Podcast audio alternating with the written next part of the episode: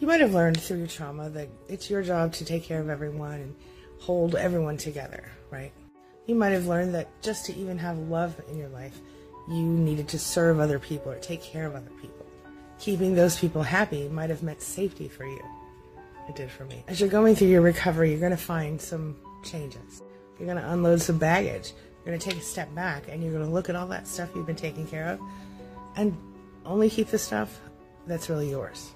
You're going to have to let some stuff go and you're going to have to let yourself feel free to do so. Release yourself from issues that don't belong to you and from trouble that doesn't belong to you. It's finally time for you to create your own space so that you can be happy.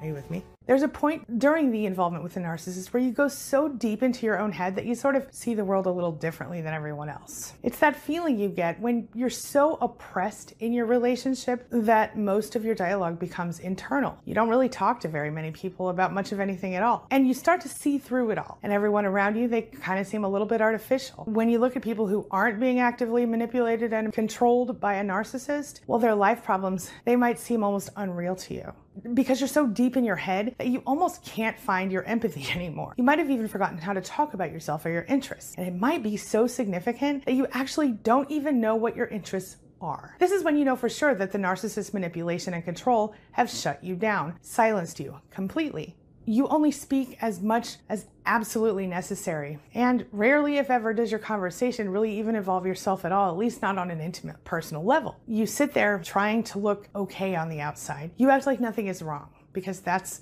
what the narcissist wants you to do, and that's the only way you know how to get through it. You pretend that your life is okay. You feel like a little bit of a fraud as you sort of still try to project that image of that life you wish you had to the outside world, rather than the private HE double hockey sticks you're actually living in. Meanwhile, you live with constant threats of abandonment, either physically or emotionally. The narcissist threatens to leave you on a consistent basis. Or they threaten they're going to stop loving you. Or they say that if you keep doing or not doing whatever it is that they're complaining about, well, then they'll just stop caring about you entirely. Or they just tell you, go ahead and move out if you want. Go live a separate life. See if I care. But at that point, you're so incredibly entrenched that there's not a whole lot you can do might find yourself feeling emotionally drained, exhausted, and pretty much numb at this point. And I mean, who could blame you? But you find yourself asking, how did I get here? You might have previously been warm, friendly, even extroverted in some cases. But after being in a toxic relationship with a narcissist, you find that you're nowhere near the person you used to be. And then you wonder, is it really possible that the narcissist has changed me so much? What led to my losing myself and becoming a shell of who I used to be?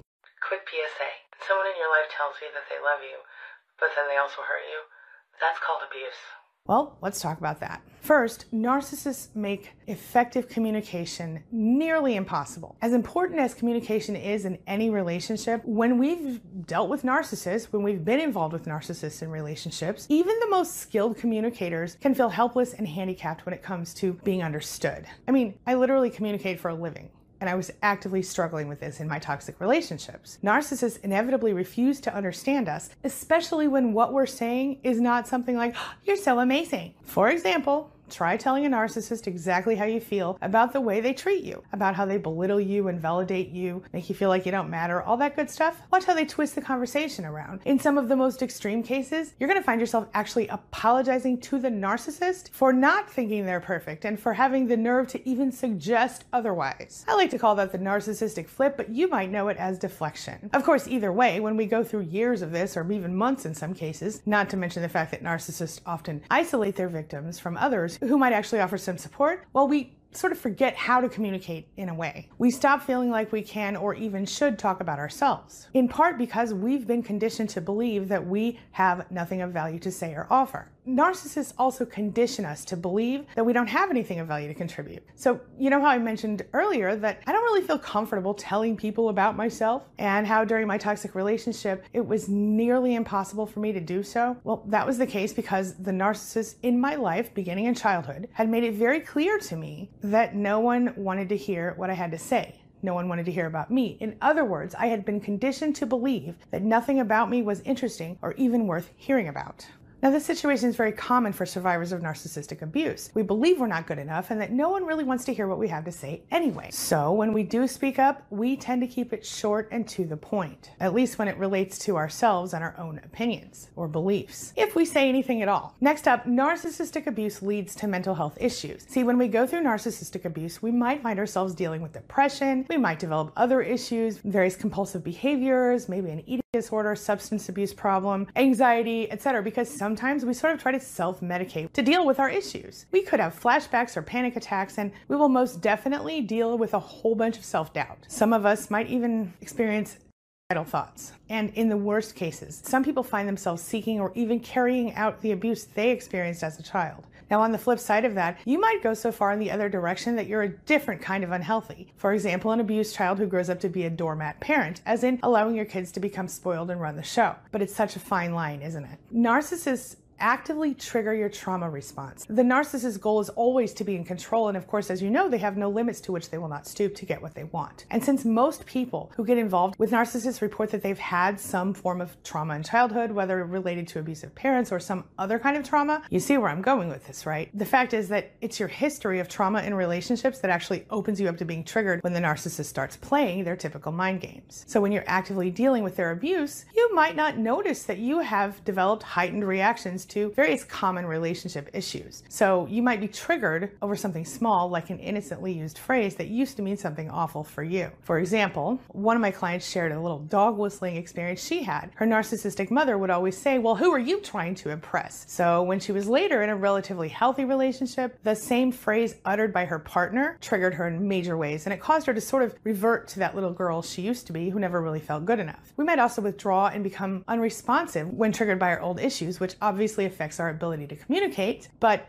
we also almost always feel an aversion to conflict. This leads us to have an ability to sort of talk through our issues, especially when we feel judged by the person we're communicating with, or we feel like they're not on our side. And this is where we get to my next point narcissists foster self doubt. See, narcissists have a way of digging deep to find the most painful issues you have, and then they poke at them. This is only part of the reason that most of us end up living with lingering doubt about how people in our lives feel about us. It's also part of the reason that many of us end up doubting people's authenticity around us, especially when the narcissists in our lives include romantic partners in the past. And thanks to the fact that many of us have never felt loved unconditionally by our parents or anyone else, we often find ourselves having a hard time accepting any love at all. We're suspicious of people who even try to offer it to us, and we pretty much need repeated reassurance of the fact that someone cares about us. This, of course, also pushes people away from us and isolates us even further, which makes it a lot harder to even talk about yourself at all without feeling insecure. Life with a narcissist leaves you feeling constantly scattered and confused. This sort of fog that you're living in, it means that you're easier to control and you're easier to manipulate. See, the stress and sort of primal mode that you're in during the depths of the abuse, it makes you feel kind of crazy. And you begin to doubt your perception once the full effect of the gaslighting has kicked in. You might even feel dependent on the narcissist to tell you what you see and think in some cases. And now, not only are they controlling your actions, but also your thoughts and feelings. Oh, yeah. Next up, narcissists narcissists use your fears against you. They know what you're afraid of, and they use your fears to maintain full control. Whether you realize it or not, chances are that early on the narcissist established that you could and would be moved by your fear of losing them or your fear of being alone. Not only is that the most common human fear in existence, but narcissists are known to actively exploit this in their romantic relationships and even in family relationships and other types of relationships, friendships, etc. See, this works especially well when you're someone who has also experienced childhood trauma or abuse. As when this has happened to us, we tend to hold on really to anyone who claims to love us for dear life. We spend our whole lives looking for that. And if you're anything like I was,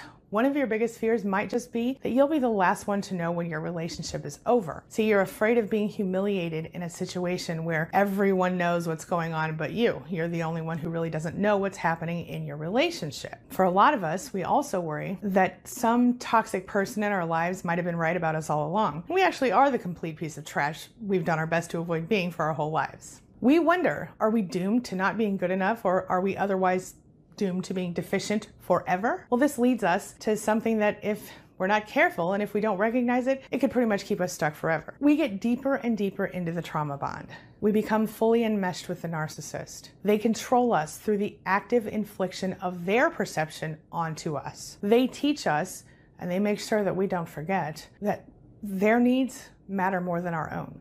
Their needs are always more important than our own. They make us feel like we aren't even real people and that our feelings and our thoughts and our ideas they're not relevant and they're not worth expressing, not to mention worth actually hearing or implementing. Well, that of course prevents us from ever reaching our true potential. As we lose ourselves a little more each day, it changes us. And it changes us in a way that could limit us forever if we allow it. Just a quick tip from me to you. Something I do with a lot of my clients is I will have them write down a list of all the things that they think about themselves that are negative, all the negative perceptions. You know, they think they're unattractive, they think they're not good enough, whatever it is. I have them write it all down. And then during a session, we go through each one of those beliefs and we figure out first who taught you that. And then we figure out exactly what the truth is or what we want the truth to be. And so then the client will cross off the negative belief and write down their new truth. And the new truth becomes a form of affirmation for them. It can be a beautiful thing. Give it a shot if you haven't yet. All right, now this brings me to the question of the day. And the question of the day is Can you relate to the feeling of losing yourself and your voice during a toxic relationship with a narcissist? Share your thoughts, share your ideas, share your experiences in the comment section below, and let's talk about it.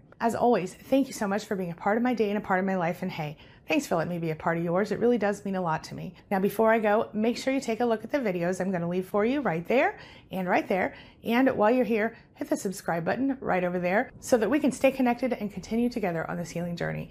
I'll see you soon.